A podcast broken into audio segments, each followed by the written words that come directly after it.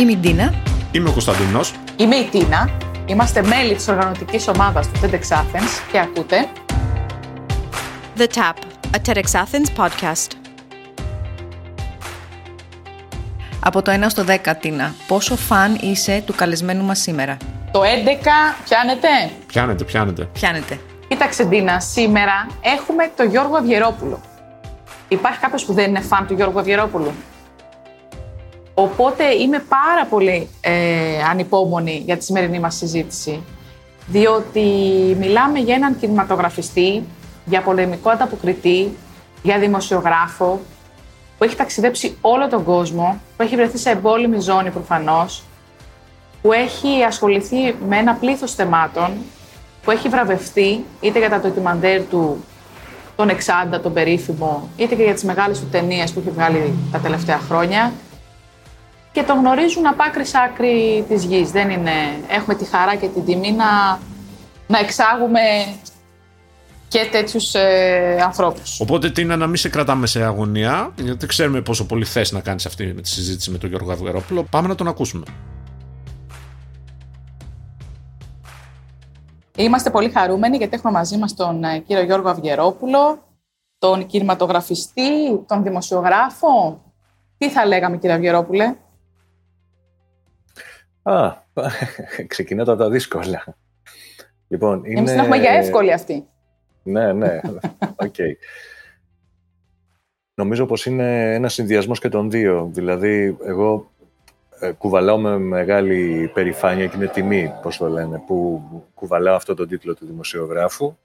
Ε, ωστόσο, πια ε, η δημοσιογραφία είναι ένα από τα εργαλεία που χρησιμοποιώ. Δηλαδή, έχω ε, χρησιμοποιώ ταυτόχρονα και πολύ ε, διαφορετικά ε, και δύσκολα θα μπορούσα να πω εργαλεία τα οποία υπερβαίνουν τη δημοσιογραφία και αυτό είναι το να φτιάξεις μια ταινία που να έχει αρχή, μέση, τέλος, να έχει συναρπαστικούς χαρακτήρες, να έχει ε, αφηγηματικές εντάσεις, να έχει στιγμές χαλάρωσης, να ε, και τέλος πάντων όταν τελειώνει να αφήνει κάτι στον, ε, στο θεατή. Αυτό, αυτό ξεπερνάει όπως αντιλαμβάνεστε τη στενή ε, έννοια της δημοσιογραφίας η οποία είναι ένα εξαιρετικό εργαλείο, έχω να σας πω. Μπορεί όπως γνωρίζετε να, να κόψει ψωμί, είναι σαν το μαχαίρι. Μπορεί να κόψει ψωμί, μπορεί να σκοτώσει και άνθρωπο. Ε, Κάπως έτσι λοιπόν αντιλαμβάνομαι. Αν θα μπορούσε κάποιος να πει ε, είναι ότι έχω κάνει, ε, χρησιμοποιώ με τέτοιο τρόπο τη δημοσιογραφία ώστε να μην προσβάλλει αφενός την ίδια την πληροφορία ενώ την εμπλουτίζω με διάφορα στοιχεία που, έχουν, που είναι οικαστικά στοιχεία πια και έχουν να κάνουν με το, με το να κατασκευάσεις μια ταινία, έχουν να κάνουν με το σινεμά δηλαδή. Ε, αυτά η ιδέα μιας που πιάσαμε τις ταινίες για την επόμενη ταινία, ποια, πώς, πώς έρχεται; Τα ερεθίσματα ε, ποια με είναι; Αυτό, με, αυτό που, με αυτό που σε καίει, με αυτό που αν δεν το πεις θα σκάσεις, είναι, είναι δηλαδή ε, σαν τα τραγούδια, όταν, όταν, όπως γεννιούνται τα τραγούδια. Είναι το ίδιο πράγμα. Ε, όταν είσαι ε, θυμωμένος θα γράψεις ένα αγριεμένο τραγούδι, όταν είσαι ε, ερωτευμένος θα γράψεις ένα τραγούδι για την αγάπη και πάει λέγοντας. Ε, κάπως έτσι γεννιούνται και, και οι ιδέες για τις ταινίες. Και σίγουρα βάσει της επικαιρότητας που πολύ ακουμπάτε, ας πούμε, κατά καιρούς και ειδικά με τις ταινίες της, η, επιτε, η επικαιρότητα, η επικαιρότητα δεν σε κάνει να βαριέσαι ποτέ, η αλήθεια Καλά, είναι. έτσι. Ε, είναι ακόμα για αυτές τις τελευταίες μέρες. Και ναι. δυσκολεύεσαι και πολλές φορές να την ακολουθήσεις, ναι. Ε, φυσικά ακουμπάνε στην επικαιρότητα. Αυτά είναι... Εμένα μου αρέσει να κάνω ταινίες που να αφηγούνται το σύγχρονο παρόν μας. Ε, και νομίζω και ότι είναι πάρα πολύ χρήσιμες στην κοινωνία επίσης. Είτε αυτό διεξάγεται, διαδραματίζεται στην Ελλάδα, είτε είναι το παρόν των ε, ε, διαφόρων ανθρώπων ανά τον κόσμο. Ε, διάφορων λαών κτλ. Επομένως, νομίζω πως ε, αυτό είναι πάρα πολύ χρήσιμο στο, ε, να το πω έτσι, στο, στο δημόσιο διάλογο. Ε, γιατί μπορεί να αποκρισταλώσει πράγματα, μπορεί να κλείσει μέσα, μέσα της μια ταινία ε, την παρόδο πολλών ετών, ας πούμε, για παράδειγμα, όπως έγινε με τις δύο τελευταίες ταινίες, το, το «Αγορά» από τη Δημοκρατία στις Αγορές και το «Δεσμότες», για την ελληνική κρίση, παραδείγματος χάρη. Είναι ένα εύκολο παράδειγμα αυτό. Ε, και έχει να κάνει με, την, ε, ναι, με, την, ε, με το παρόν μας, με τη ζωή μας. Ξέρετε, δεν μιλάνε πολύ γι' αυτό. Είναι προτιμότερο ε, να μιλάς για κατάλαβες, τελείως οικαστικά και αφαιρετικά για έναν ποιητή, για τα προβλήματα που αντιμετωπίζει, ξέρω εγώ, ε, κάτι. Αλλά ε, θέλω να πω, ε, τέτοιου είδους ταινίες που είναι και βαθύτατα πολιτικές, ε, είναι, ξέρετε, είναι δύσκολο πολλές φορές να τις αποδεχτεί ο, ο κόσμος υπό την έννοια να, να, να, να μπει μέσα τους, να, ε, το ενδιαφέρον εδώ είναι ότι οι ταινίες αυτές που λέτε, τις έχουμε δει προφανώς, ε, δεν είναι για εσωτερική κατανάλωση μόνο. Δηλαδή, τελικά κάνουν και ένα ταξίδι έξω, πολύ έντονο και με βραβεύσεις και απ' όλα. Ε, αυτό πιο πολύ, πώς, δηλαδή, ενώ είναι για την ελληνική πραγματικότητα, που είναι πολύ στενή, που είμαστε μια μικρή χώρα, που ποιος ενδιαφέρεται, τελικά ακουμπούν ε, πολλές διαφορετικές ομάδες. Αυτό είναι γιατί ζουν αντίστοιχα πράγματα, γιατί το βλέπουμε σαν ιστορική αναφορά. Είναι και αισθητικά φυσικά αυτό που, που βοηθάει η αρτιότητα του αισθητικού αποτελέσματος; Είναι όλα αυτά που είπατε και είναι και το γεγονός ότι ε, η, ό,τι έχω κάνει είναι εξωστρεφές. Ε, Δηλαδή από τα χρόνια του 60 και τη δεκαετία του 2000 μέχρι και σήμερα επιλέγω να πω τοπικές ιστορίες οι οποίες όμως διηγούνται μια, οικονομική, μια οικουμενική πραγματικότητα και αφορούν όλους, όλους, όλους τους σκεπτόμενους πολίτες ανά τη γη. Ε, και κάπως έτσι βλέπω, να σας πω την αλήθεια, το, ε, το κοινό, τους ανθρώπους. Είναι η, ε, είναι οι συμπολίτες μου, είναι αυτοί που νοιάζονται. Κάπως έτσι αντιλαμβάνομαι, αν θέλετε, και την κοινωνία. Ξέρω πως δεν είναι έτσι, ξέρω πως... Ε... Αλλά τέλος πάντων αυτό είναι που προσπαθώ να δω και αν θέλετε αυτός είναι και ο σκοπός της ίδιας της, ε, της δουλειάς μου. Το να, το να διαμορφωθούν ενεργοί πολίτες, το να που νοιάζονται ε, για το τι συμβαίνει από την Ελλάδα ως την Αργεντινή και από το Τόκιο ως το Αφγανιστάν. Ε, ο κόσμος είναι ένας. Τα προβλήματα υπάρχουν παντού, τίποτα απολύτως δεν είναι δεδομένο και βρισκόμαστε σε μία, σε μία απίστευτη παρακμή. Αυτό είναι, παγκοσμίως.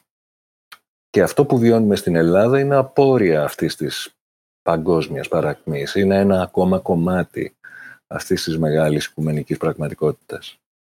Ήταν μία έτσι από τις ερωτήσεις που είχαμε σκεφτεί για το πώς θα περιγράφαμε με δύο λέξεις τι ζούμε σήμερα. Δηλαδή πραγματικά, οπότε μάλλον το, το είπατε ήδη ε, για την παγκόσμια παρακμή. Αυτή η παρακμή που ακουμπάει, δηλαδή οριζόντια κάθετα στα πάντα, πρέπει να εστιάσουμε κάπου, να αναδείξουμε κάτι περισσότερο. Είναι πάρα πολύ ωραία η ερώτηση, αν και σηκώνει πάρα πολύ μεγάλη συζήτηση. Εδώ θα μπορούσαμε να συζητάμε για ώρες. Ε, νομίζω πως έχει να, κάνει, έχει να κάνει με τον καπιταλισμό και την κρίση που διέρχεται. Ε, που όλοι μας αντιλαμβανόμαστε ότι ο καπιταλισμός θα είναι εκείνος που θα μας σκοτώσει στο τέλος. Ε, Παρ' όλα αυτά δεν υπάρχει καμία άλλη, ε, κανένα άλλο σύστημα αυτή τη στιγμή στον ορίζοντα που μπορεί να, να αποτελέσει και μια εναλλακτική πρόταση. Ε, γι' αυτό ακριβώς το λόγο έχουμε ας πούμε ε, την, ε, την, την, την παγκόσμια αποτυχία, τρομερή αποτυχία ε, και την έλλειψη ηγεσίας που έχει να κάνει, ξέρω εγώ, με το κλίμα. Έτσι. Και την κλιματική κρίση. Αυτό ε, είναι ίσως το πιο φανερό ε, παράδειγμα του πώς ο, η, η οικονομική, παύλα, πολιτική ελίτ η παγκόσμια, οδηγεί ε, τον κόσμο σε, μια, ε, σε έναν αφανισμό. Το είπε ο Γκουτιέρες. Είπε, όταν, όταν άρχισε ο πόλεμος στην Ουκρανία ε, και, και συγκεκριμένα, ε, αν θυμάμαι καλά, τρεις μέρες μετά την έναρξη του πολέμου στην Ουκρανία, ο Γκουτιέρες έκανε ένα συγκλονιστικό διάγγελμα, το οποίο πέρασε στα ψηλά των εφημερίδων. Αφού κατηγόρησε τους ηγέτες για έλλειψη ηγεσίας στους παγκόσμιους ηγέτες, τους είπε ότι η έκθεση της Διακρατικής Επιτροπής για το Κλίμα είναι ο Άτλαντας του ανθρώπινου πόνου. Έτσι το χαρακτήρισε. Ε, όσο μιλάμε, στην Αρκτική οι εταιρείες ορυκτών καυσίμων ε, συνεχίζουν να δουλεύουν και να επεκτείνονται στην Αρκτική, η οποία θερμαίνεται τρεις φορές περισσότερο από οποιαδήποτε άλλη περιοχή της γης. Και επειδή έχω κάνει και δύο ντοκιμαντέρ παλιά, να σας πω ότι ε, το 2007 και 2008 αντίστοιχα, να σας πω ότι ε, τότε μιλάγαμε για τον θαλάσσιο πάγο που υποχωρεί και για, τις, ε, για τους παγετώνες που λιώνουν. Τώρα λιώνει το πέρμαφρος στην Αρκτική, το, το επί χιλιετηρίδες παγωμένο έδαφος. Ε, αυτό αυτή τη στιγμή, επειδή ξέρετε η ενεργειακή κρίση είναι το νέο δόγμα, η ενεργειακή, συγγνώμη, η ασφάλεια είναι το νέο δόγμα, η ενεργειακή ασφάλεια είναι το νέο δόγμα, ε, υπάρχει, ε, είμαστε ακόμα πιο πολύ από ποτέ ίσως συνδεδεμένοι με τα ορυκτά καύσιμα, με τη βιομηχανία ορυκτών καυσίμων, η οποία έχει δεχθεί μια φοβερή όθηση, όπως αντιλαμβάνεστε. Ε, και μόνο και μόνο από αυτό το παράδειγμα, α, και το παράδοξο είναι το εξής, που είναι, θα μπορούσε να πει ένα καυκικό παράδοξο κάποιος και δεν το ξέρει και ο πολύς ο κόσμος, Ξέ, ε, προφανώς, το, όπως αντιλαμβάνεστε, το, στο πέρμαφρος πλάνο έχουν χτιστεί τα πάντα. Έτσι, στην Αρκτική. Ειδικά στη Σιβηρία. Αυτό λοιπόν καταραίει τώρα. Αρχίζει και καταραίει. Και μαζί του καταραίουν και σπίτια και τα λοιπά. Και προφανώς και εγκαταστάσεις πετρελαίου. Και ξέρετε τι κάνουν οι εταιρείες που δρούν, που δραστηριοποιούνται στην Αρκτική. Τοποθετούν τεράστιους παγωμένους σωλήνες κάτω, κάτω από τις εγκαταστάσεις τους για μίλια προκειμένου να κρατήσουν το permafrost παγωμένο έτσι ώστε να συνεχίσουν να κάνουν την ίδια δραστηριότητα, ακριβώς αυτή τη δραστηριότητα που ευθύνεται για το λιώσιμο του permafrost. Δηλαδή αυτό είναι κάφκα.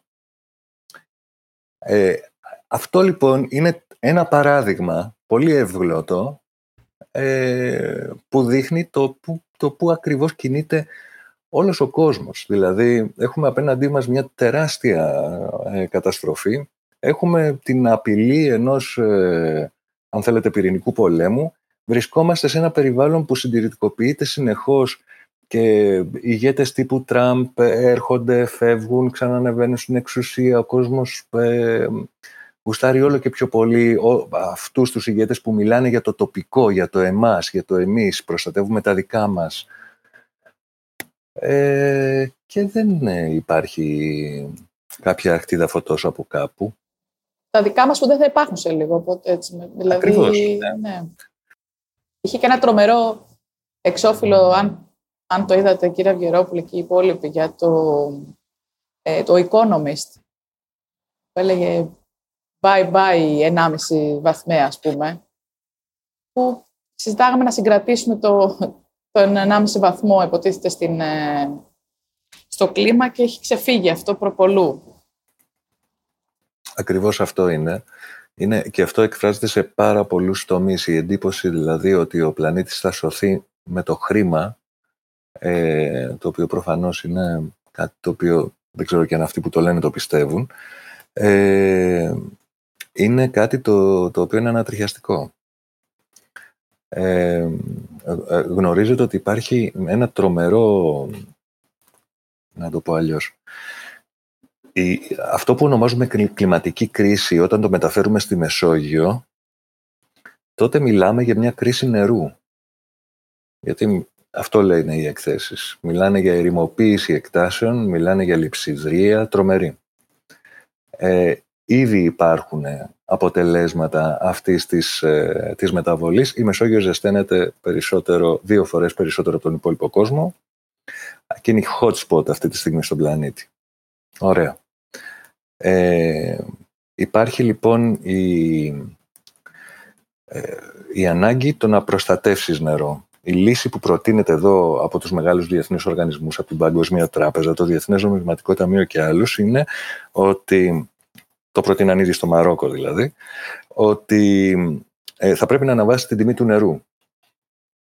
Ε, στο Μαρόκο και έτσι ο άλλος δεν θα το ξοδεύει, αλλά θα το ε, προσέχει, ενώ ταυτόχρονα πρέπει να, να, να λειτουργήσει και μια αγορά νερού, που ήδη έχει αρχίσει να λειτουργεί χρηματιστηριακά ε, στην Καλιφόρνια, ε, με ένα συγκεκριμένο δίκτυ που είναι ο NQ ε, υδρογόνο 2 οξυγόνο. Χτυπήστε το λίγο, θα το δείτε.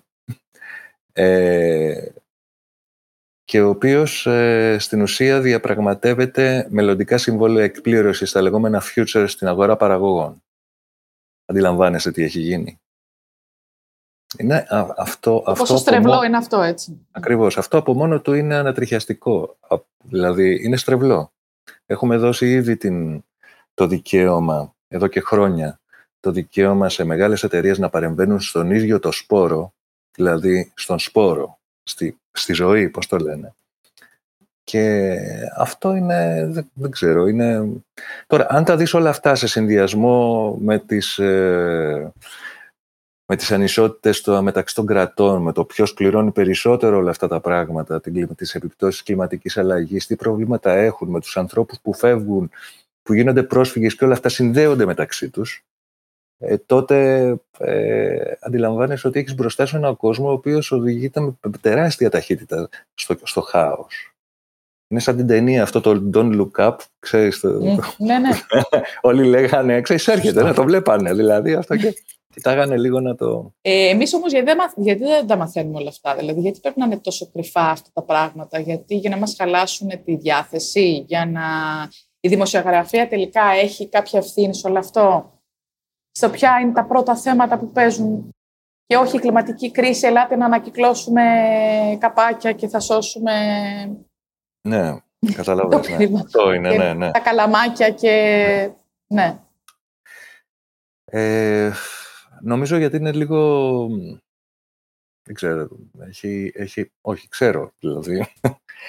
Αυτό που θέλω να πω είναι ότι, OK, okay, στην Ελλάδα υπάρχουν, υπάρχει, υπάρχει τεράστιο πρόβλημα να μιλήσουμε για τη χώρα, έτσι.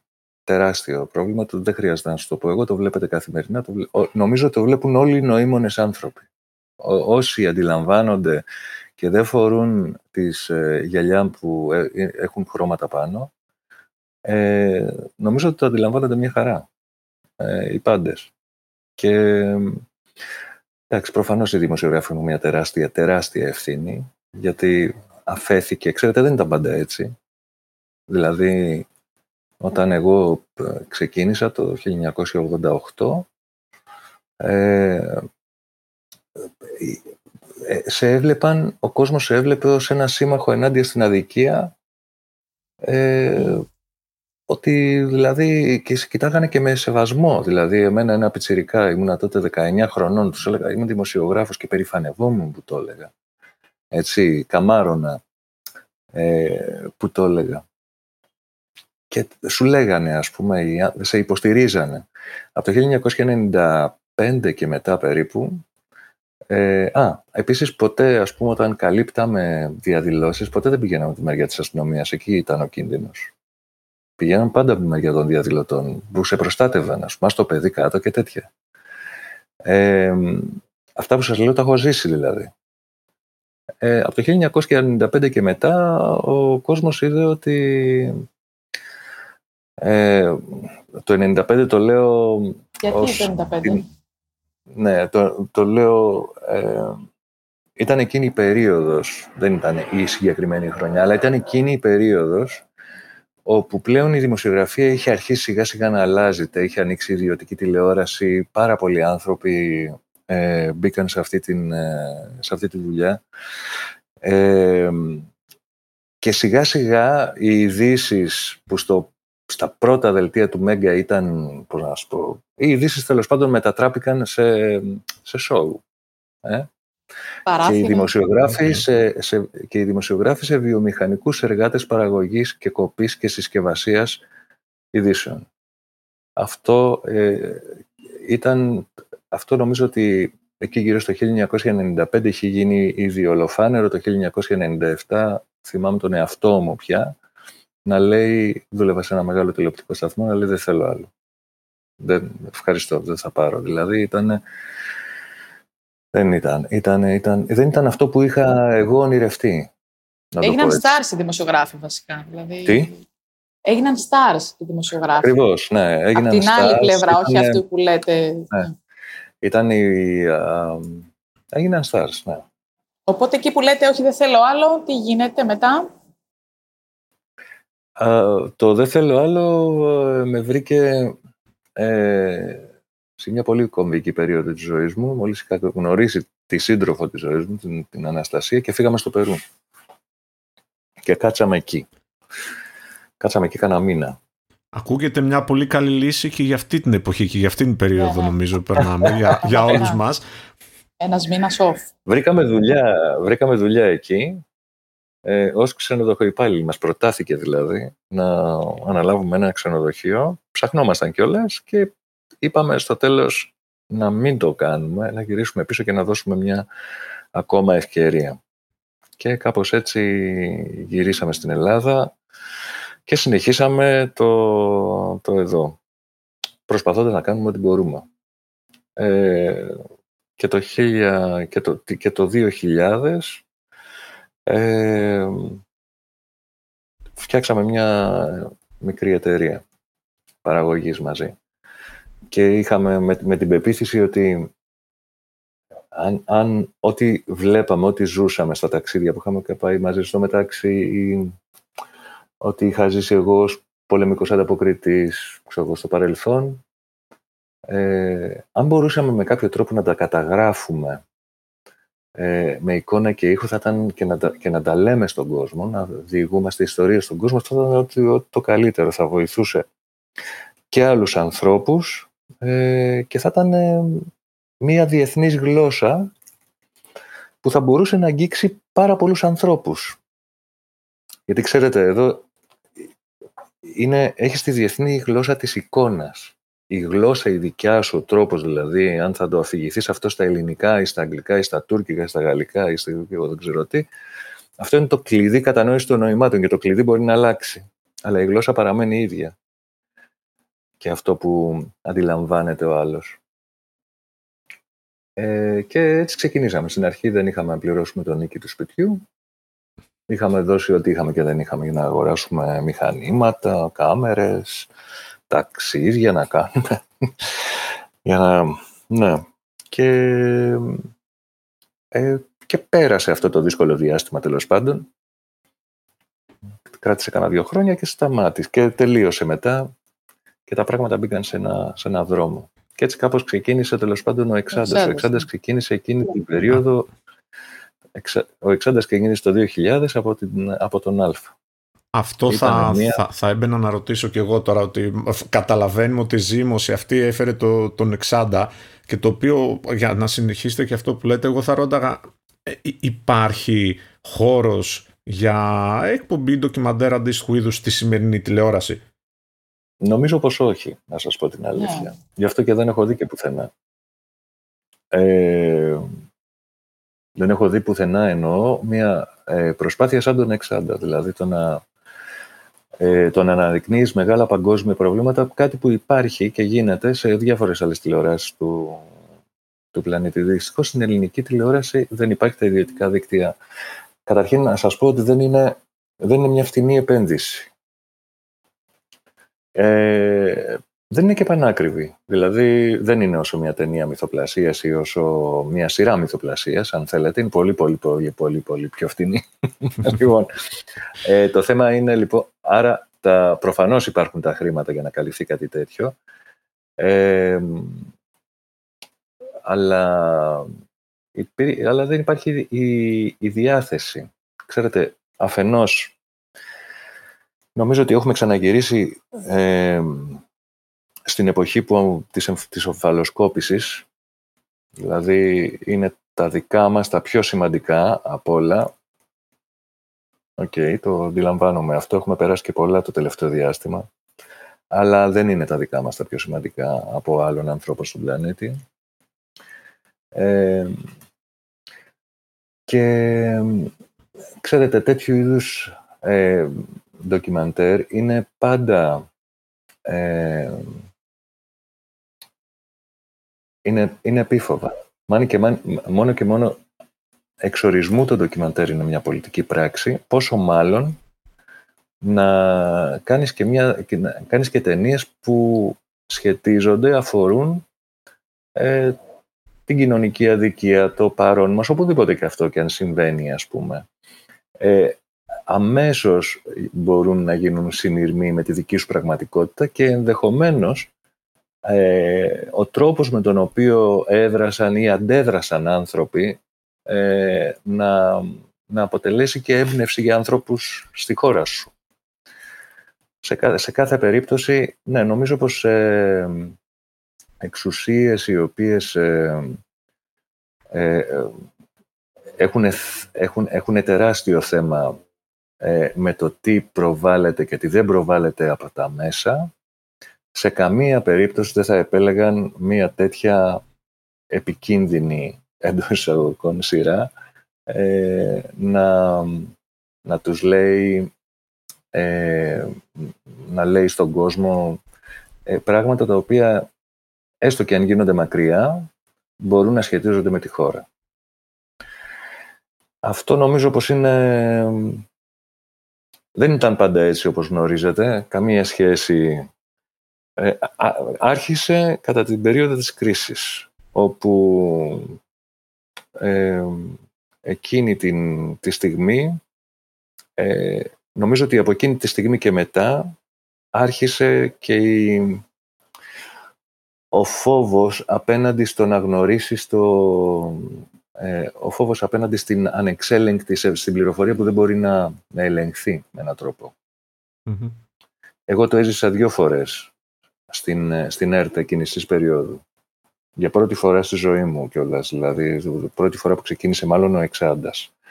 Ε, η πρώτη και πολύ χαρακτηριστική ήταν όταν μου μεταφέρθηκε ότι οι ψηλόβαθμα στελέχη της ΣΕΡΤ είχαν δεχτεί τηλεφωνήματα από την τότε κυβέρνηση του Ανδρέα Παπανδρέου ε, να μην παίξει σε επανάληψη ε, η ταινία που είχαμε κάνει, μεγάλου μήκους ήταν και όλες έπαιξε σε δύο μέρη σχετικά ε, με, την, ε, με την Αργεντινή. Ε, Λεγόταν το πείραμα της Αργεντινής και στην ουσία γυρνούσαμε στη χώρα 10 χρόνια μετά από την κατάρρευση της οικονομίας να καταγράψουμε τι είχε συμβεί. Αλλά το πιο χαρακτηριστικό παράδειγμα, αν θέλετε, ήταν το 2013 επί Σαμαρά, λίγο πριν κλείσει η ΕΡΤ, νομίζω. Ε, ξαφνικά, είχα, εμείς είχαμε κάνει ένα θέμα για τα είχαμε κάνει ε, μια ταινία για τα, ε, για τα ορυχεία της Κασάνδρας ε, στη Χαλκιδική για τα ορυχεία Χρυσού και εκεί μάθαμε ότι είχε συσταθεί μια πενταμελής επιτροπή προκειμένου να εξετάσει την ταινία για την καλή χρήση της ελληνικής γλώσσας. Α, ήταν φιλολογικό και πού καταλήξαν οι φιλόλογοι; Ήταν, ήταν η ηγεσία της ΕΡΤ μαζί με το νομικό τμήμα ε, που είδαν την ταινία εξ όσων πληροφορήθηκα και κατέληξαν στο ότι δεν υπήρχε από κάπου τρόπος, να το πω έτσι, δεν έδινε πουθενά λαβή δηλαδή η ταινία, ε, έτσι ώστε να χρησιμοποιήσουν κάτι για να την κόψουν. Και αυτό είναι ακριβώς που λέω στους, ε, στους φοιτητές δημοσιογραφίας καθώς και στους και στους κινηματογραφιστές, ε, όταν μιλάω δημοσίως δηλαδή, έχω τη χαρά να μιλάω σε τέτοιους ανθρώπους, σε πανεπιστήμια κτλ. Και τους λέω ακριβώς αυτό, ότι δηλαδή ε, η, το, το, μυστικό το, του πώς θα πεις τα πράγματα, αυτό το πώς θα πεις τα πράγματα έχει τεράστια σημασία. Ε, πέρα από το γεγονός το πώς θα αφηγηθεί στην ταινία εικαστικά, αν αυτή η ταινία έχει αφήγηση πραγματική, έχει αφηγητή δηλαδή, τότε αυτά που λέει ο ίδιος ή ο δημιουργός, στην προκειμένη περίπτωση εγώ δηλαδή, θα πρέπει από τελεία σε τελεία να απαντούν στην ερώτηση είναι αυτό ακριβές, πού είναι η πηγή, να απαντούν σε αυτή την ερώτηση θετικά. Ναι, είναι απολύτως ακριβές. Και από κάτω, δηλαδή, αν δείτε ένα δικό μου αν δείτε ένα, ένα σενάριο, ένα δικό μου σενάριο, σε κάθε τελεία υπάρχουν πηγές από κάτω. Πώς διάλογο προκύπτει η προηγούμενη πρόταση που μόλις ακούστηκε. Ε, και όχι μία, αρκετές. Γι' αυτό και αργό να γράψω ένα σενάριο. Κάνω αρκετό χρόνο δηλαδή. Okay. Γιατί το αμφισβητώ εγώ ίδιος πολλές φορές. Άρα η ματιά. νομίζω η ματιά, εσύ είναι δημιουργικό Η ματιά, κύριε Αυγερόπουλο, δηλαδή προσπαθείτε να είναι αντικειμενική. Δεν είναι τελικά. Τι, τι; Το πώς κινηματογραφείτε, προσπαθείτε να είναι αντικειμενικό ή τελικά είναι η δική σας ματιά. Δηλαδή, προφανώς δεν υπάρχει μόνο μία αλήθεια, ναι, ναι. Αλλά. Δεν είναι. Είναι η ματιά σας, όπως και να. στο τέλος της ημέρας. Ναι. Εννοείται. Εννοείται. Και νομίζω πως ε, η θέση του, δημιουργού ε, βρίσκεται πάντα μέσα στο δημιούργημά του, ακόμα και αν δεν λέξη. Δηλαδή, ε, είσαι εσύ που βάζεις τα πράγματα στη σειρά. Μέσα από τα μάτια μου βλέπεις την ιστορία. Αυτό είναι αλήθεια. Από την άλλη, αυτό έχει τεράστια διαφορά βέβαια, με τη στοχευμένη προπαγάνδα, παραδείγματος χάρη. Έτσι. Το ζήτημα, όπως συνηθίζω να λέω, είναι να βρεις τους χιλιάδες τόνους του γκρι. Γιατί η ζωή δεν είναι άσπρο-μαύρο. Υπάρχουν τόνοι του γκρι. Αυτού στην ουσία συλλέκτες του, των τόνων του γκρι είμαστε. Ε, αλλά ναι, όπως έλεγε και ο, και ο Γκοντάρ, ακόμα και ο τρόπος με τον οποίο θα φωτίσεις, θα φωτίσεις. Υποδηλώνει θέση. Δηλαδή και νομίζω πως είναι απολύτως λογικό αυτό και απολύτως θεμητό αν θέλετε, τουλάχιστον στην, ε, στην να το πω έτσι, στον κύκλο, του, το, το διεθνή κύκλο των ντοκιμαντέρ, αυτό είναι ζητούμενο. Δεν είναι κάτι το οποίο ε, αποφεύγει το οποιοδήποτε δημιουργός ταινιών ντοκιμαντέρ θα δείτε ότι έχει θέση ε, απέναντι στο, στο θέμα το ίδιο το, που εξετάζει εκείνη τη στιγμή, που αφηγείται εκείνη Ακόμα και η μουσική που δίνει στην ταινία έχει θέση. Τα πάντα, τα πάντα. Είναι η θέση η δικιά σου απέναντι στο, στο, στο, στο δημιούργημά σου. Εμπερικλείεται στο, εμπεριέχεται στο δημιούργημά σου. Περικλείεται εκεί. Ε, να καταχραστώ ναι. λίγο το χρόνο τη, της αγαπητής Τίνας και επειδή κάνατε κι εσείς μια τέτοια γέφυρα, εγώ θα ήθελα να ρωτήσω πρακτικά το περιστατικό που περιγράψατε πριν με το, με το διπλό επεισόδιο του 60 για την Αργεντινή αλλά και το κλείσιμος εισαγωγικά ή όχι της ΕΡΤ το 2013 ήταν να υποθέσουμε και αυτά που σας οδήγησαν στο να μην συνεχίσετε σε αυτό το format τηλεοπτικά και να μεταβείτε πλέον σε, σε feature ντοκιμαντέρ ε, μεγάλου μήκους και να βάλετε εκεί πρακτικά πλέον το, το στόχο σας. Ήταν, ήταν πρακτικός ο λόγος εδώ, δηλαδή πρακτικός. Όταν κλείνει η ΕΡΤ, ε, πέρα από το από την απίστευτη απογοήτευση που νιώθει κάποιος για τον τρόπο με τον οποίο η τότε κυβέρνηση διαχειρίστηκε αυτό που ονομάζουμε δημόσια ραδιοτηλεόραση, ε, έχει να κάνει και με πολύ πρακτικά ζητήματα, ξέρετε, ε, που αφορούσαν σχεδόν που αφορούσαν ένα τεράστιο κομμάτι της ε, οπτικοακουστικής παραγωγής της χώρας. Πολύ μεγάλο. Όλοι οι άνθρωποι που συνεργάζονταν με την ΕΡΤ έμειναν στον αέρα έχοντας κάνει γυρίσματα, έχοντας ε, υποχρεώσεις να πληρώσουν ανθρώπους, συνεργάτες κτλ. Εμείς είχαμε δύο επιλογές. Ή να βάλουμε τη γάτα μας να κλαίει ή να πάρουμε τη μικρή μας βάρκα και να ανοιχτούμε στον ωκεανό της διεθνούς αγοράς. Αυτό ήταν κάτι που το κάναμε έτσι κι αλλιώς παλιότερα. Το είχαμε ξεκινήσει. Απλά πλέον ήταν μονόδρομος και εξακολουθεί να είναι. Ξέρετε, από τότε. Ε, κοντεύουν 10 χρόνια από τότε και εξακολουθεί να είναι μονόδρομος. Ναι.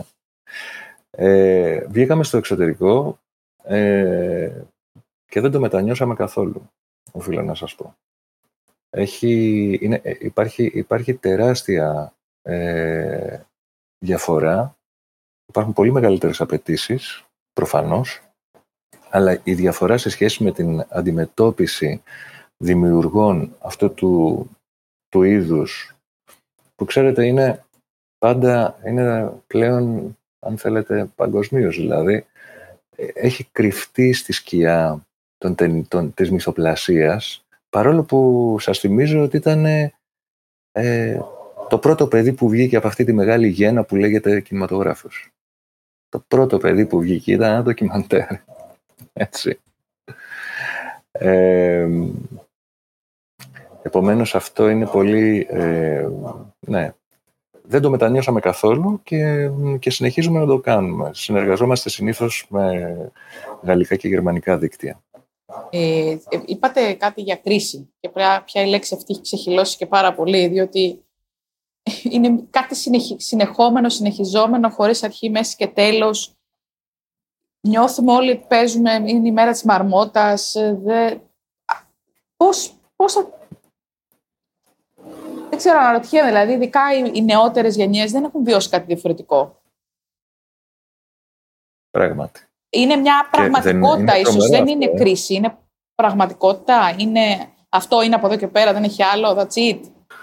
Εντάξει, δεν ξέρω, ναι, έτσι νομίζω. Αλλά από την άλλη, θα μου πεις είσαι καταστροφολόγος, ρε φίλε, αλλά... Ε, Ή ρεαλιστής. Εντάξει, εγώ, ναι. ναι, νομίζω πως είναι, είναι ρεαλιστικό αυτό που λέω. Δεν θέλω να το πιστέψω, να σας πω την αλήθεια. Ε, αλλά δυστυχώς, ξέρετε, αυτή, εντάξει, ε, έχει φάει απανοτά πλήγματα, 10 χρόνια κρίση, καπάκι κρίση του κορονοϊού, Τώρα ε, ακρίβεια, πόλεμος, κρίση δίπλα. Ενέργειας, ναι. Ε, ο πόλεμος. Ε, εντάξει, είναι προφανές κάποιος να πει ε, πάμε από το κακό στο χειρότερο. Δεν ξέρω, η, η πίστη μου είναι σε όλους, ε, σε όλους εμάς. Ε, που ε, το, εξακολουθούμε να το πολεμάμε, να το πω έτσι. Η χώρα έχει φάει ένα τεράστιο χαστούκι το οποίο κατά τη γνώμη μου το μεγαλύτερο πλήγμα που δέχθηκε δεν ήταν, ότι, δεν ήταν το ΑΕΠ της, δεν ήταν, το μεγαλύτερο πλήγμα που δέχθηκε είναι ότι φύγανε 400.000 νέοι άνθρωποι στο εξωτερικό. Αυτό είναι τεράστιο πλήγμα. Δηλαδή ήταν, είναι οι άνθρωποι τους οποίους αυτοί τώρα θα, ήταν, ε, θα, θα μάχονταν για ένα καλύτερο αύριο, ας πούμε, να το πω έτσι. Αυτό. Μα, ναι, δεν, είμαι και, πολύ, δεν είμαι και πολύ αισιόδοξος. να το πω έτσι. Μπαίνουμε και προς την εξαφάνιση ε. και μόνο άμα σκεφτείς ότι αυτό έχουν φύγει οι νέοι έξω. Ε, ο πληθυσμός γερνάει, μειώνεται, όλο αυτό όταν το βάλεις. Τα νούμερα δηλαδή. Ναι, Κάτι λένε τέλος πάντων. Δεν μην με παρεξηγήσουν οι ακροατές. Δεν λέω ότι κακά κάνανε οι άνθρωποι και φύγανε. Καλά κάνανε και φύγανε, έτσι. Δεν το συζητώ. Ε, γιατί πλέον βλέπανε ένα ε, ένα κράτος το οποίο στην ουσία διαφορούσε για την ύπαρξή τους, έτσι. Ε, και αυτό είναι επίσης μια τεράστια απογοήτευση. Καλά και όσοι μείναμε εδώ το ίδιο μπορεί να νιώθαμε, δεν νομίζω ότι έχει διαφορά. Απλά, ίσως τέλος πάντων. Αλήθεια ναι. είναι, αλλά επιλέξαμε να μείνουμε εδώ για κάποιους λόγους. Έτσι. Δεν άλλαξε ε, κάτι. Στη... Ίσως γιατί δεν μπορούσαμε να φύγουμε. Αυτό, αυτό. Κάπου, δεν, δεν είχε άλλες πτήσεις. Υπήρχαν σίγουρα τέτοιες περιπτώσεις. Ε, ε, δεν ξέρω. Ε, δεν είμαι πολύ αισιόδοξος πάντως. Έχω... Και όχι μόνο, δηλαδή, όχι μόνο για την Ελλάδα, αλλά συνολικότερα και για το, για το μέλλον της, της Ευρώπης. Ε, υπάρχει αυτό το... Στην Ευρώπη, η Ευρώπη αυτή τη στιγμή χαρακτηρίζεται από αυτό το που αποκαλούμε νεοφιλελεύθερο τρόπο σκέψης, ας πούμε. Δηλαδή, ε, σε χώρες που αυτό βγήκε τις προηγούμενες, τα, τις, τα προηγούμενα χρόνια πολύ μπροστά, ενδεχομένως και τις προηγούμενες δεκαετίες, υπάρχουν ήδη φωνές αμφισβήτησής του, επιστροφής στην κετσιανική λογική κτλ. Εδώ δεν είναι, στην Ευρώπη δεν. Είναι τα, ό,τι, τα φράγκα. Είναι τα λεφτά. ε, η αλληλεγγύη ευρωπαϊκή, να είχαμε να λέγαμε, ε, αυτά. Δηλαδή, ξέρετε, βλέπεις ένα, ένα κόσμο ο οποίος είναι κύβδηλος. Μιλάει με πολύ ωραίες έννοιες, επικαλείται τη δημοκρατία, επικαλείται και ξαφνικά, ας πούμε, βλέπεις κυβερνήσεις ευρωπαϊκές να χρησιμοποιούν ε, παράνομα λογισμικά για να παρακολουθούν ανθρώπους. Όπως έκανε ο Σαντάμ στο Ιράκ, δηλαδή. Τέλεια.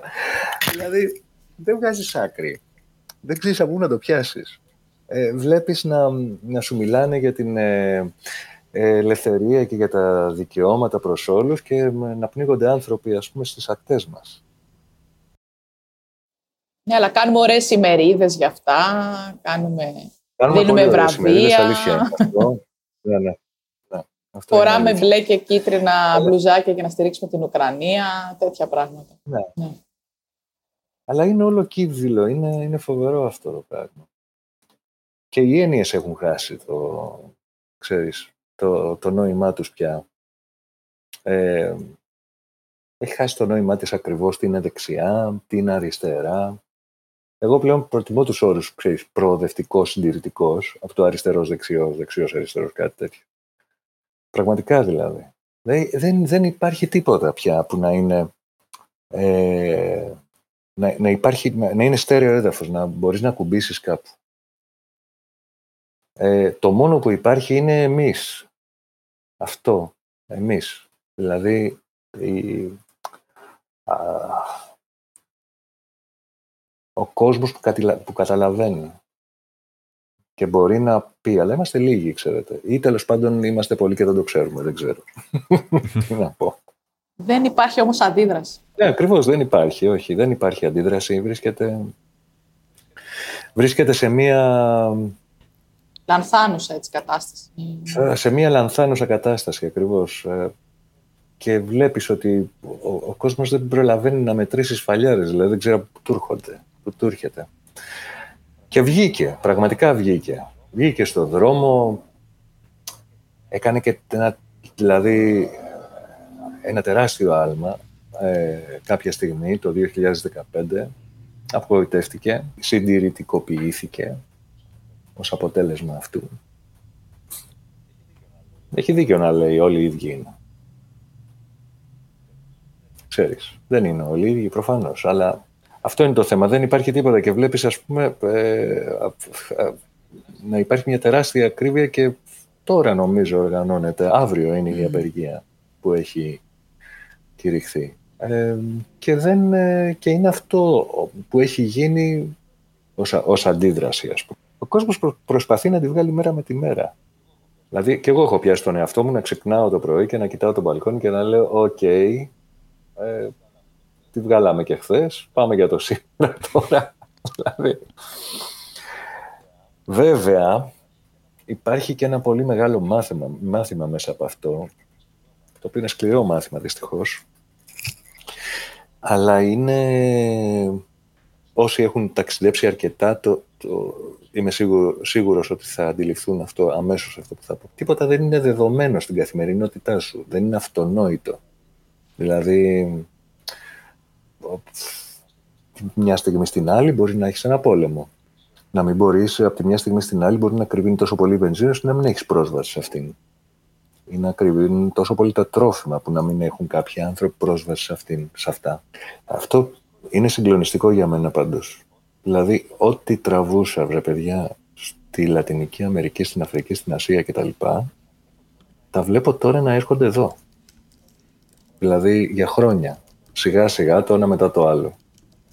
Όλα αυτά τα ακραία δηλαδή.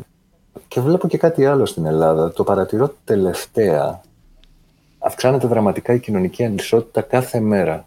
Δηλαδή βλέπω πανάκριβα αυτοκίνητα στους δρόμους που λες, ρε φίλε, πώς το έχει αυτό το αυτοκίνητο, πώς τον πήρε, ε, που κάνει 60.000 ευρώ ας πούμε.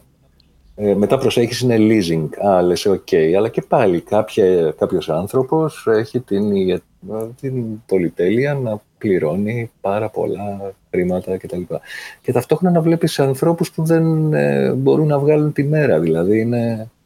Ε, θέλω να προσθέσω και να πω ότι για μένα προσωπικά είναι εύκολη ε, το να απελπιστώ και να με κάνει αυτό να κάνω freeze για να μην μπορώ να αντιδράσω σε αυτό που λέγαμε πριν.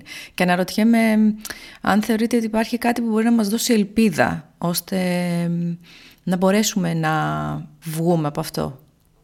Το είπα πριν, ε, ότι το, είναι το εμείς. Δηλαδή, μόνο, μόνος του, όπως έλεγε και ένας ε, φίλος, ε, μόνος του ο καθένας πάει στην τουαλέτα. λοιπόν, είναι το εμείς. Εγώ σε αυτό έχω εμπιστοσύνη. Ε, το, να, το να κινιόμαστε όλοι μαζί με ένα, με ένα συλλογικό τρόπο. Το να ενεργοποιούμαστε στα κοινά, επίσης. Ε, το να φροντίζουμε εμείς οι ίδιοι, ε, μπορεί να ακουστεί αιρετικό αυτό που λέω, αλλά το λέω και θα το λέω, να είμαστε εμείς οι ίδιοι οι υπεύθυνοι για την πληροφορία που δεχόμαστε καθημερινά. Θα μου πεις, ναι, δεν είχα άλλη, τι, άλλη δουλειά να κάνω, θα αρχίσω να ψάχνω δεξιά και αριστερά και να βρίσκω, ναι, δυστυχώς. Δυστυχώς. Άρα τελικά πώς μπορούμε να εξασκηθούμε. Θα πρέπει, θα πρέπει κάτι να κάνουμε με τον τρόπο με τον οποίο πληροφορούμαστε. Εμείς οι ίδιοι θα πρέπει να το ψάξουμε, να τον ανακαλύψουμε, να δούμε ποιος είναι αυτός ο τρόπος που, μας, που μας ταιριάζει, ας πούμε. Γιατί αν ε, πληροφορείσαι μόνο από την τηλεόραση ή μόνο ας πούμε, από τα social ή και εγώ δεν ξέρω τι, μόνο από την κομματική σου εφημερίδα, τα πράγματα δεν είναι πολύ καλά. Πώς, πρέπει λοιπόν Αυτό να εξασκηθούμε όμως το εμείς. Δεν έχουμε μάθει. Ναι, ακριβώς. Θέλει, για να ανοίξουμε το μυαλό μας θέλει δουλειά. Δεν είναι απλό. Δεν, τελικά μαθαίνουμε το σπιτάκι μας, η οικογενειούλα μας και το αυτοκινητάκι μας και αυτά τα σεάκι κιόλας, νομίζω. Είναι βασικό πρόβλημα. Είναι αλήθεια, ναι, πρέπει να εξασκηθούμε. Αυτό έχει να κάνει με, την, ε, με τον τρόπο αυτοοργάνωσης σε, σε γειτονιές, σε, σε μικρές ομάδες, συλλόγους. Εγώ εκεί πιστεύω ότι γίνεται διαφορά, να σας πω την αλήθεια. Σε μικρές ομάδες. Ε, πολλές φορές έχω δει μικρές ομάδες να κάνουν τεράστια διαφορά. Ε, μικρή ομάδα ήταν ε, η ομάδα που ξεκίνησε το δημοψήφισμα για το νερό στη Θεσσαλονίκη τέσσερις άνθρωποι με το ζόρι. Ε, μικρή ομάδα ήταν ε, η ομάδα που έσπασε τον αποκλεισμό στη Γάζα. Ε, τέτοιες μικρές ομάδες είναι. Μικρές ομάδες στην Αργεντινή κατόρθωσαν να στήσουν το Τρουέκε, την ανταλλαγή σε είδος δηλαδή. Ε, και πολλοί άνθρωποι δεν πέθαναν από την πείνα τότε, εξαιτίας αυτού. Μετά χάλασε τελείως.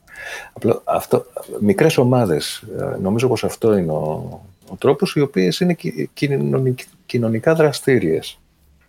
Πάντως δεν περιμένω κάποιον ηγέτη που θα έρθει να με σώσει, να σας πω την αλήθεια, έτσι. Σε καμία περίπτωση. Ε, νομίζω ότι αυτό που ο λαός σώζει το λαό είναι, είναι πραγματικά... Το πιθανό να μας στείλουν στο διάστημα παρά να μας σώσουν, πάντως. Μάλλον. Προ τα εκεί πάει. Μη βάζεις ιδέες στον ήλον. Προ τα εκεί πάει. να μας διώξει όλους, να μείνει μόνος του. Μόνος του, να μείνει με τα 15 παιδιά του, ναι. Ε, τα XYZ. Και τα λέει. Ε, θέλω να κάνω μία ερώτηση. Ε, σαν TEDx Athens και εμείς μας αρέσει να κάνουμε storytelling και εσείς μέσα από τη δουλειά σας. Ε, υπάρχει κάποια ιστορία, ε, κάποια εμπειρία σας που σας έχει μείνει έντονα ε, από το παρελθόν σας και θέλετε να αντιμοιραστείτε μαζί μας σήμερα; Mm. Ε, θέλετε να αστεία ή όχι; Αμέ, γιατί όχι; Έτσι, λίγο, το λίγο αισιόδοξη ίσως. Ίσως λίγο αισιόδοξη, ναι, μπράβο Τίνα. Όλα αυτά που, μας, που συζητάμε τόση ώρα, ναι.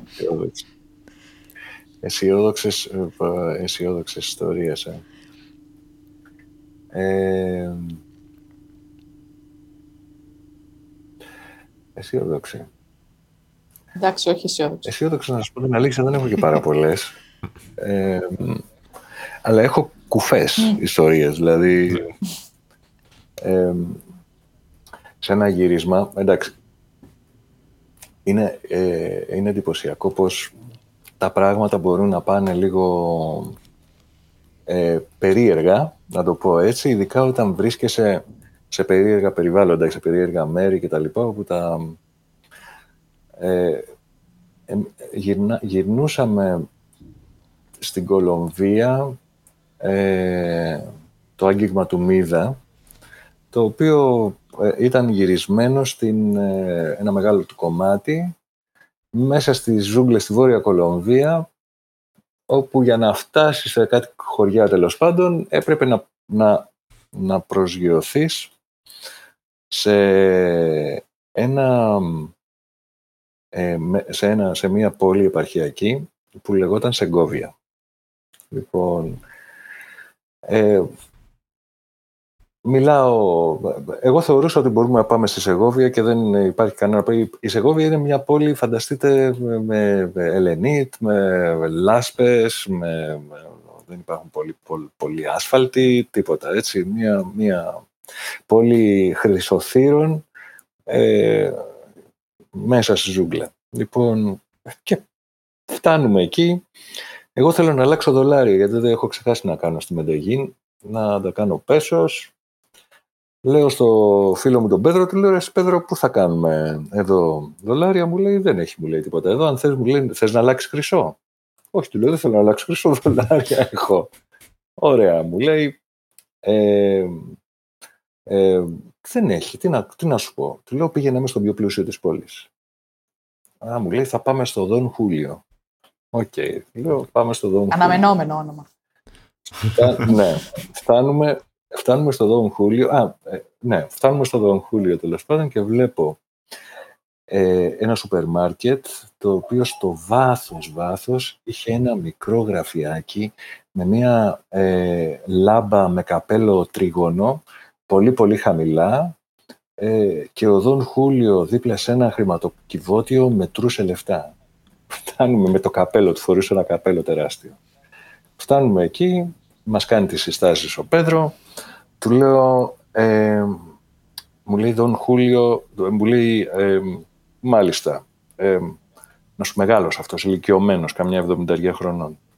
Λέει, ε, θα στα αλλάξω με αυτή την ισοτιμία. Και με σκοτώνει, δεν με κλέβει δηλαδή. το κοιτάω και του λέω, Δον Χούλιο, ε, ξέρεις, ε, με σκοτώνεις, του λέω. Δεν είναι αυτή η ισοτιμία, είναι αυτό. Κρατούσε και ένα πουρο, μου λέει, είσαι έξυπνο παιδί, θα πας μπροστά. ε, ε, αρχίζει μου μετράει τα χρήματα, του, του λέω, ε, μου λέει, πώς ξέρεις ότι τώρα δεν σου δίνω ε, πλαστά; Του λέω, Δόν Χούλιο, εσύ είσαι τίμιος άνθρωπος, έτσι μου πάνε, δεν πρόκειται να το κάνεις αυτό εσύ θα πας πολύ μπροστά.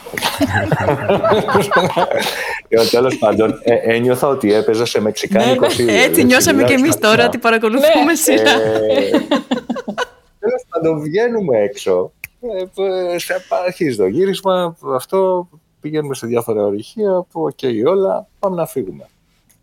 Ε, στο μεταξύ μου έχουν προτείνει να γίνω μέτοχος σε ένα ορυχείο με κα 33 άλλους, ε, τέλος πάντων, κά, κάτι χαζομάρες δηλαδή που δεν είναι.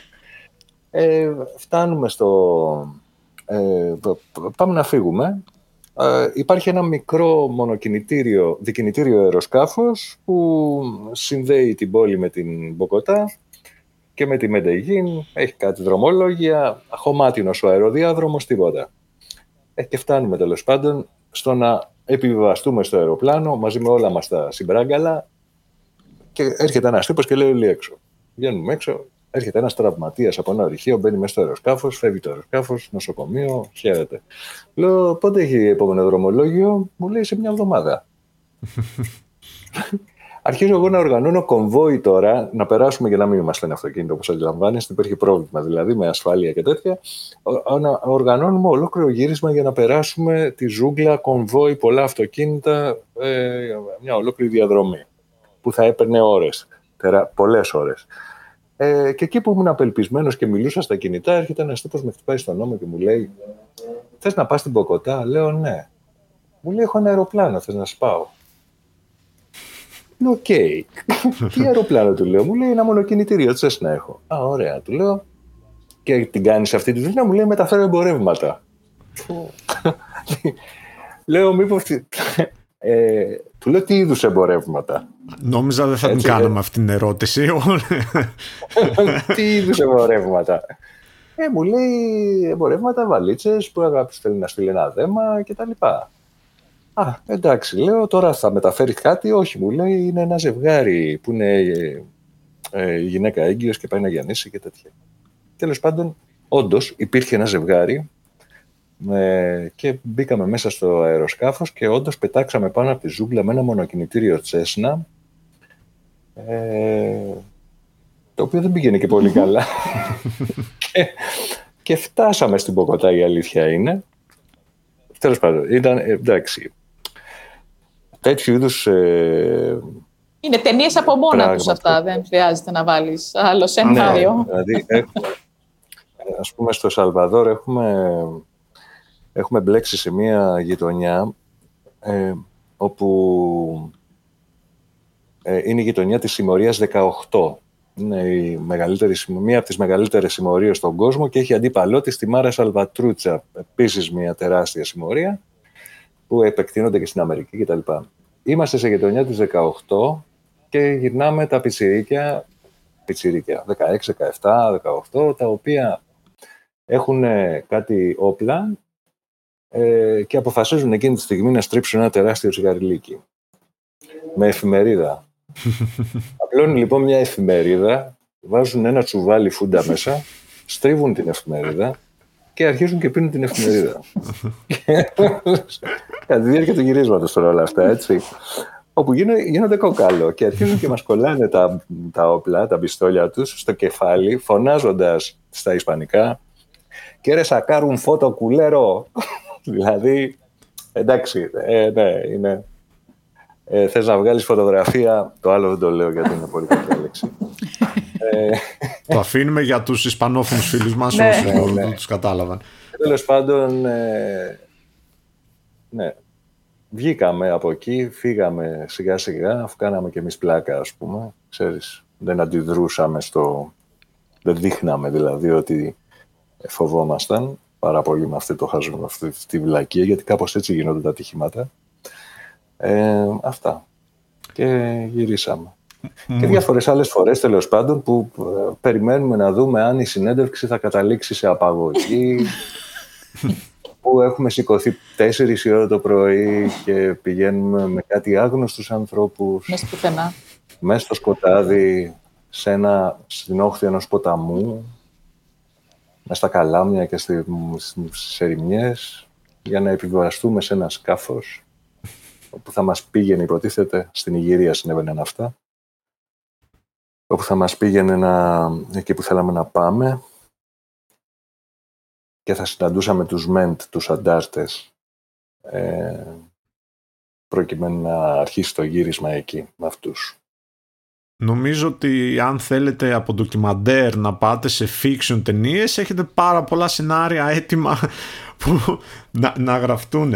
Και μου δίνει μια πολύ ωραία πάσα ε, κάτι από το τελευταίο που αναφέρατε από τα περιστατικά ε, σε κάθε επεισόδιο του, του The Tap έχουμε ένα κομμάτι το οποίο ένας προηγούμενος ομιλητής, ένας προηγούμενος καλεσμένος ή καλεσμένη κάνει μια ερώτηση για τον επόμενο καλεσμένο ή καλεσμένη χωρίς να ξέρει ποιος είναι αυτός. Στη συγκεκριμένη περίπτωση έχουμε δύο ερωτήσεις. Έχουμε επιλογή γιατί στο προηγούμενο επεισόδιό μας είχαμε δύο καλεσμένους οπότε θα σας δώσουμε στο πρώτο στο, στο, podcast μας που θα έχει επιλογή ερωτήσεων. Οπότε οι ερωτήσεις είναι οι δύο ποια επόμενη δράση σας που δεν έχετε κάνει ακόμα σας ενθουσιάζει η μία επιλογή ή τι είναι αυτό που σε φοβίζει αλλά συνεχίζει να το κάνεις; Δράση που δεν έχω κάνει και θα ήθελα πολύ να το κάνω είναι να μάθω να πετάω αεροσκάφη. Αυτό θα ήθελα να θα Βοηθούσε, θα βοηθούσες στην Κολομβία από ό,τι κατάλαβα αυτό. Είμαι, ε, να ξέρετε ότι το δικό μου όνειρο δεν ήταν να γίνω δημοσιογράφος, ήταν να γίνω πιλότος. Mm. Ε, όταν ήμουν ψυχικάς. Ναι. Και τι στράβωσε. Να γίνω πιλότος. ε, το γεγονός ότι οι δικοί μου δεν είχαν τόσα πολλά λεφτά να με στείλουν σε ιδιωτική σχολή στο εξωτερικό και όλα τότε εκείνη την εποχή, ούτε να ε, μπορούσα να πάω να καταταγώ στην πολεμική αεροπορία, όπως αντιλαμβάνεστε, δεν θα το κάναμε τίποτα. Ε, αλλά και πάλι και να το έκανα φορούσα γυαλιά, δηλαδή η όρασή μου δεν ήταν ε, κατάλληλη. Επομένως, πάει αυτό. Ε, να ρωτήσουμε έτσι τα πλάνα τα από εδώ και πέρα, γιατί σας έχουμε χάσει έτσι λίγο το τελευταίο διάστημα και προφανώς λείπετε σε κάποιο κόσμο τέλος πάντων. Τι κάνω αυτή την περίοδο; Ε, ε, σχεδιάζω, λέω. Αυτό λέω όταν με ρωτάνε. Δηλαδή, σχεδιάζω ε, project τα οποία ήδη το ένα από αυτά έχει αρχίσει να παρουσιάζεται στην, ε, στη διεθνή αγορά ντοκιμαντέρ. Ε, σε μεγάλα φεστιβάλ κτλ. Και είναι ένα project για την κλιματική κρίση γυρισμένο στην ε, Ανατολική Σιβηρία και στην ε, Βόρεια Αλάσκα. Ε, και με αυτό ασχολούμαι πάρα πολύ αυτή την, την περίοδο. Ενώ ταυτόχρονα υπάρχουν ακόμα δύο-τρεις ε, ιδέες οι οποίες έχουν αρχίσει να βρίσκουν το δρόμο τους νομίζω. Είναι, φανταστείτε, φανταστείτε να, να, να αρχίζεις, ξέρεις, είναι αυτό που με, με ρωτήσατε στην αρχή, τι, πώς γεννιέται. Γεννιέται από αυτό, δηλαδή, από μια ιδέα που εμπεριέχει κάτι το οποίο αν δεν το πεις θα σκάσεις. Ε, και αυτή η ιδέα σιγά σιγά αρχίζει να μετεξελίσσεται. Στη δική μας τη βιομηχανία, στη βιομηχανία του ντοκιμαντέρ λένε ότι από τη στιγμή που αρχίζεις να περιγράφεις μια, μια, μια ιδέα, δεν μιλάς σε χρόνο μέλλοντα. Μιλάς σε χρόνο ενεστώτα. Γιατί η ταινία είναι ήδη εκεί μες στο κεφάλι σου. Τη βλέπεις. Εσύ, εγώ τη βλέπω δηλαδή. Ξέρω πώς θα είναι στο τέλος. Και αυτό ε, έχω, την έχω περιγράψει πολύ αναλυτικά σε χαρτί, έχει κοστολογηθεί και σιγά σιγά βρίσκει, την, ε, βρίσκει χρηματοδότες. Έχει ήδη δεχθεί, ε, βρίσκεται στο σχήμα του συμπαραγωγού, να το πω έτσι, το ΑΡΤΕ, το οποίο επιβεβαίωσε πολύ πρόσφατα και περιμένουμε ανάλογες απαντήσεις από άλλα δίκτυα, μεταξύ των οποίων και η ΕΡΤ, ε, το κέντρο κτλ. Ψάχνουμε, βρισκόμαστε δηλαδή στη φάση που κάνουμε pitching το project. Θα έρθει και εδώ λοιπόν και αυτό κάποια στιγμή. Αυτό, θα ναι, με αυτό ασχολούμαι αυτή την περίοδο. Να ρωτήσουμε έτσι και κάτι για, για τελευταίο. Ποιος ε, θεωρείτε ότι είναι για σας ο παράγοντας Χ; Παράγοντα, ο, the X factor, ας πούμε, γιατί έχουμε και εμείς μέσα στο όνομά μας το Χ ναι, ναι, και το ναι. χρησιμοποιούμε κατά το δοκούν. Ε, νομίζω ότι είναι αυτός που μου έχει καθορίσει όλη τη ζωή. Εμένα. Δηλαδή, ε, όπου και να γύρω, ό,τι και να θυμηθώ αυτή τη στιγμή, ένας άγνωστος χ υπήρχε παντού. Δηλαδή, αν θέλετε, ακόμα, ακόμα και το γεγονός ότι μιλάμε αυτή τη στιγμή, ε, καθορίστηκε πριν από καμιά 25 χρόνια από αυτόν τον άγνωστο χ που έλεγε θα ζήσει ή θα πεθάνει; Θα ζήσει ή θα πεθάνει; λοιπόν, ε, ναι, νομίζω ότι ο, ο άγνωστος παράγοντας είναι αυτός που ομορφαίνει τη ζωή μας. Θα ήταν πολύ βαρετή η ζωή αν τα ξέραμε όλα. Και αυτό. Ε, και είναι, είναι, αυτό, είναι αυτό που σε κάνει να λες τι ωραία που είναι σήμερα. Ξέρεις, ε, όταν ε, πέρα από το... Εντάξει, μ' ακούτε ρεαλιστή, ας πούμε, γιατί μιλάμε για αυτά, αλλά ως άνθρωπος εγώ είμαι πολύ αισιόδοξος. Δηλαδή, όταν κάθε μέρα που ξυπνάω, λέω τι ωραία. Μπράβο. Μια χαρά. Ωραίο καιρό ναι, έχει, ναι. ξέρω εγώ. και αυτό. Ναι, ναι ε, πάμε δηλαδή.